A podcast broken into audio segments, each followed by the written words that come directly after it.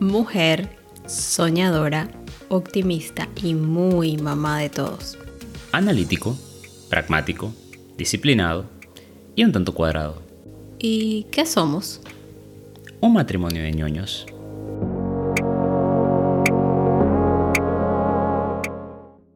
Hola, hola, bienvenidos a Matrimonio de ñoños. Un podcast donde un par de ñoños les habla.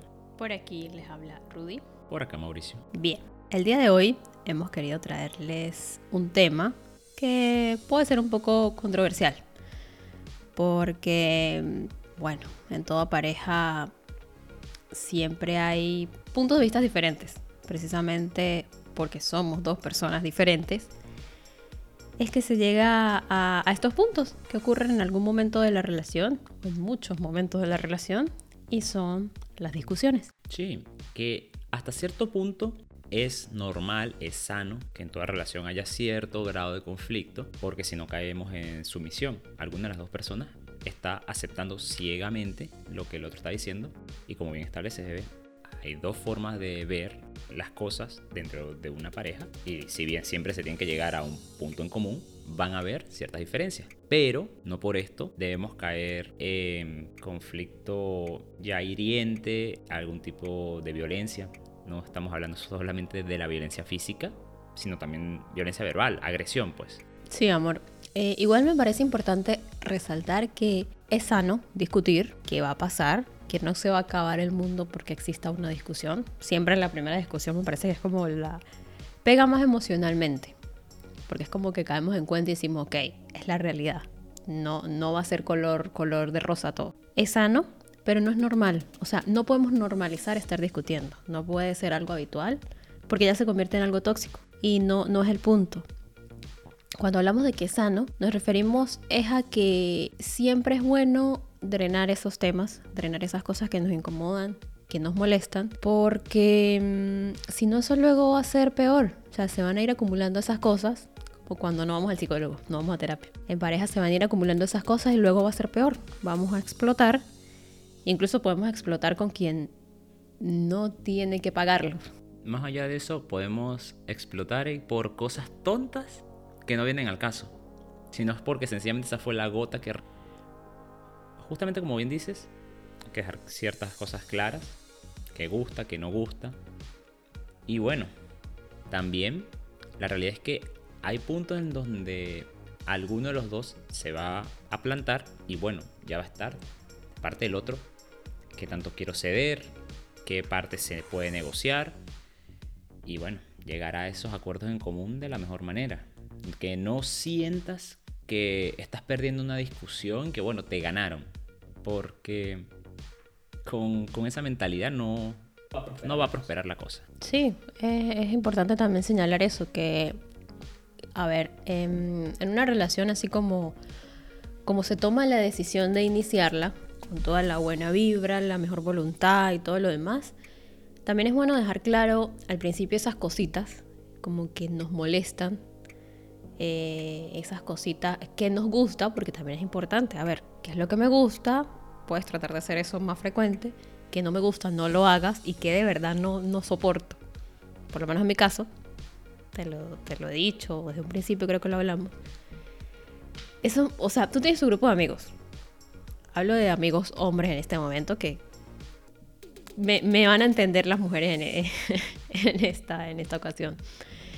Y ustedes tienen su forma de hablar tienen sus, sus bromitas, sus chistecitos. Un poco subido de tono y mal gusto para... Bastante para, para nosotras. Y bueno, yo soy, en ese tema yo soy muy delicada. Entonces, siempre te dije, sí, no te voy a decir, no tengas tus amigos, no hables con ellos. No, no tiene sentido. Nada, nada, la, la cosa no es limitarnos. Pero esos jueguitos, esos chistecitos con tus amigos nada conmigo, porque me molestaría demasiado. Sí, bueno, en mi caso, el tema sería el tema del orden. Recuerdo que eso son de esas cuestiones que, bueno, por cuestiones de crianza y por forma de ser de cada uno, por ahí tiendo a ser poco maniático yo con el tema del orden. Y bueno, ahí se han ido limando esas formas de, llevar las cosas en la casa. Sí, tal cual. Y, y lo más importante es siempre hablarlo. O sea, como decimos, al inicio de la relación, sería como, como una parte de nuestros consejos, es, es poner claro esas cositas, lo que realmente nos molesta, pero también que nos gusta, precisamente por el tema de complacer, pero bueno, ya, ya es para otro episodio. Y también ser muy conscientes de que mm, sí, son dos personas, tenemos opiniones diferentes, amor, pasa mucho, o sea, no, no, no, porque querramos ir hacia un mismo rumbo, queramos remar hacia el mismo lado, una vida juntos o una temporada juntos, como sea, no quiere decir que vayamos a pensar igual. Porque muy bien lo decía, se puede caer en, en la sumisión o sería cambiar, cambiar también la personalidad de quien nos enamoramos. No, no, no tiene sentido, me parece que no tiene sentido. Entonces, por una parte eso, dejar claro eso, pero por otra también, como decía, ser conscientes de que sí, es una discusión, son puntos de vista diferentes, pero es que alguno de los dos tiene que ceder. Siempre va a pasar. Siempre tiene que pasar que alguno de los dos tiene que ceder.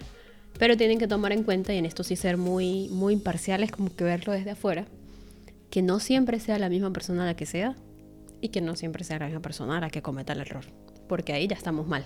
Sí, esto me recuerda a un libro que leí, creo que fue el año pasado, de los siete hábitos de la gente altamente efectiva, que hablaba que para las relaciones sanas, uno, uno debía disponer como una especie de cuenta de ahorro. Y la cuenta de ahorro se llenaba con confianza.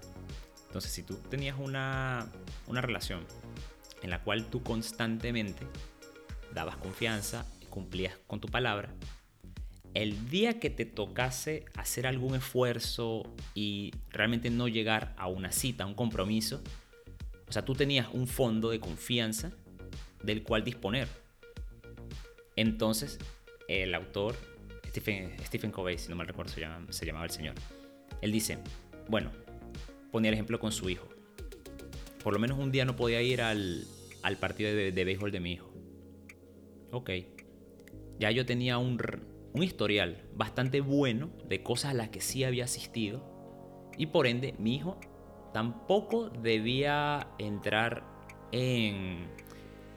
O sea, sentirse ampliamente decepcionado de mí por faltar a ese partido de béisbol. Claro, es como, como un dicho que hay, no ver el punto negro en la pared, o sea, toda la pared está pintada de blanco, no veamos solo el punto negro, cuando hay todo ese historial de como que, que lo, lo lindo que ha sido, no sé, por decir un ejemplo. Claro, y justamente como tú hacías la, analogía de, de, no ser siempre la misma persona la que estuviese cometiendo la falta, el, el, autor sigue y dice, bueno, ya yo a mi cuenta de ahorro le estoy retirando un cierto capital.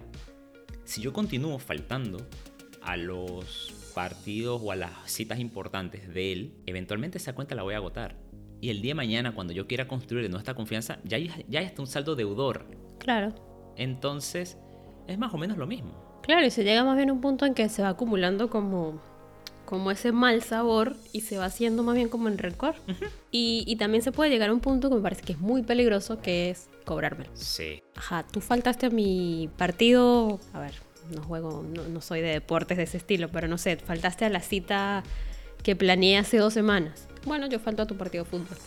Y ya se vuelve tóxico. Sí. Se pueden acostumbrar a eso, entonces ahí sí que es muy, muy muy tóxico, muy dañino, la verdad. Sí, y otra cosa a, a, tratar es el tema de las suposiciones o las asunciones. Siempre es importante hablar las cosas. Lo que sea que uno esté presuponiendo, preasumiendo, 90% de las veces no es la realidad. Sí, por lo general siempre nos hacemos una película en la cabeza. Y, y la película de la cabeza, la mente es mucho más trágica de la realidad que lo que pasa en la realidad. Pasa incluso con la enfermedad. Ah, no sé, tenemos una gripecita y ya googleamos y, y, Google nos dice, doctor Google nos dice cáncer.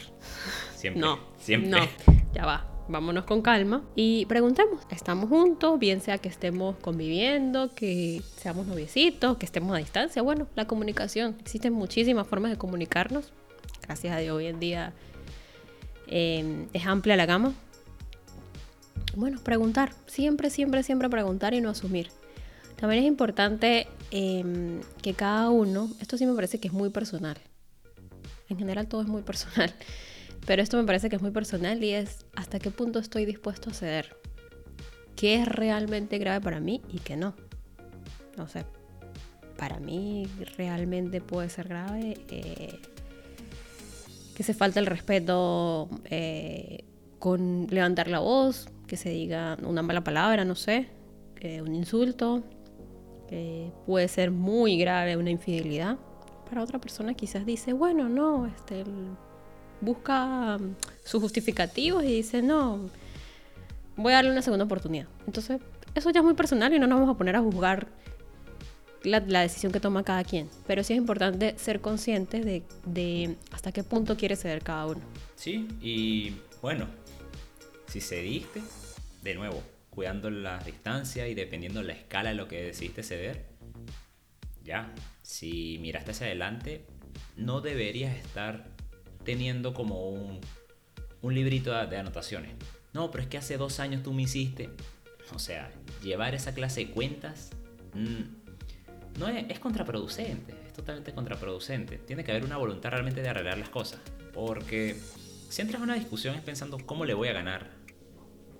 O de qué cosa el historial puedo echar mano cuando me saquen alguna falta que yo hice recientemente. ¿Cuándo se avanza entonces? No, no hay un avance. Claro, eso mm, eso es muy importante porque, o sea, por lo menos en mi caso siempre digo que, que todo es una decisión de vida. Eh, lo comentamos, en, creo que fue en el primer episodio, de cómo nos conocimos, cómo inició todo, que, que fue también una decisión de parte y parte. Entonces, a ver, decidimos estar juntos, pero si decidimos estar juntos vamos a hacer las cosas bien. O me parece que sí. Claro, hay de todos los casos, ¿no? Estoy hablando aquí de, nuestro caso particular. Si uno decide hacer las cosas, es hacerlas bien. Entonces, si tenemos la voluntad para hacer las cosas bien, es tener la voluntad para, para arreglar esas cosas, esos pequeñas, esas pequeñas fallas, esas pequeñas discusiones, em, caminos que se cruzan, que se entrecruzan ahí, hacen cortocircuito. Bueno, esas pequeñas cositas, tener la voluntad de arreglarlas. Y, y desde la más tonta, desde la cosa más simple, parece mentiras, pero como dices, es verdad, se pueden ir acumulando. Y, y no es sano, o sea, no es sano tener esa libretica donde se va anotando eh, cuánta, la listica, la lista negra de las faltas que, cada uno va haciendo. No, no, no es sano. Y, era lo mismo que, que, estábamos hablando hace rato, que dije hace un ratito. El tema de que se puede llegar al rencor. Sí, muy fácilmente. Mm, ya bueno, hay algo que cae dentro de lo que, bueno, perfecto, no quiero ceder en esto. Veamos si esto es lo que no quiero ceder. Es algo que cada uno puede perseguir de forma individual sin afectar al otro. Ejemplo bobo. Hay un programa de televisión, una película, algo que yo quiera ver y que ella no quiera ver o él no quiera ver. Bueno, perfecto. Se habla, se discute, lo típico, amor, las comedias rosas. Sí, tal cual. Mauricio las odia. Creo que todas las odian. Hay algunas mejores y más salvables que otras. Todas siempre terminan siendo predecibles, pero es como que tú me dijeras lo mismo en las películas de superhéroes. 90% de las películas de superhéroes termina ganando el bueno al final. Y si no, hay una segunda parte. Y en la, segunda parte ganan los buenos. Pero bueno, cuando no, no coincidamos en alguna de esas cosas, perfecto. Puede cada uno ver ese show, esa película por separado, disfrutarlo. Porque tampoco es que vamos a estarnos juzgando, ah, no, es que tú estás yendo solo por tu cuenta. No, o sea, te invité o me invitaste y te dije que no y bueno, perfecto. Es respetar esos espacios individuales, respetar esos gustos particulares de cada uno. Sí, es, es sano, me parece que es sano, que cada quien tenga sus gustos personales, individuales, su espacio personal. Parece que es algo súper sano. O sea, decidimos estar juntos, pero no tenemos por qué andar como si a meses. Para arriba o para abajo los dos. Como dicen, no porque te gusten las películas de, de superhéroes, tengo que ver absolutamente todas. Star Wars no lo quisiste ver, por ejemplo. Sí, no, no me flechó. Intenté así como que, bueno, vamos a darle el beneficio de la duda, pero no me flechó. Y ya, así fue. Entonces, esos espacios son sanos. Y es lo mismo de hace rato, no tenemos por qué cambiar la personalidad del otro. Porque si no, estamos como tomándolo como un hijo. No sé. Como, como hacerlo a mi. A mi Como moldeándolo. Sí, sí, sí, como moldeando. No sé, no, no.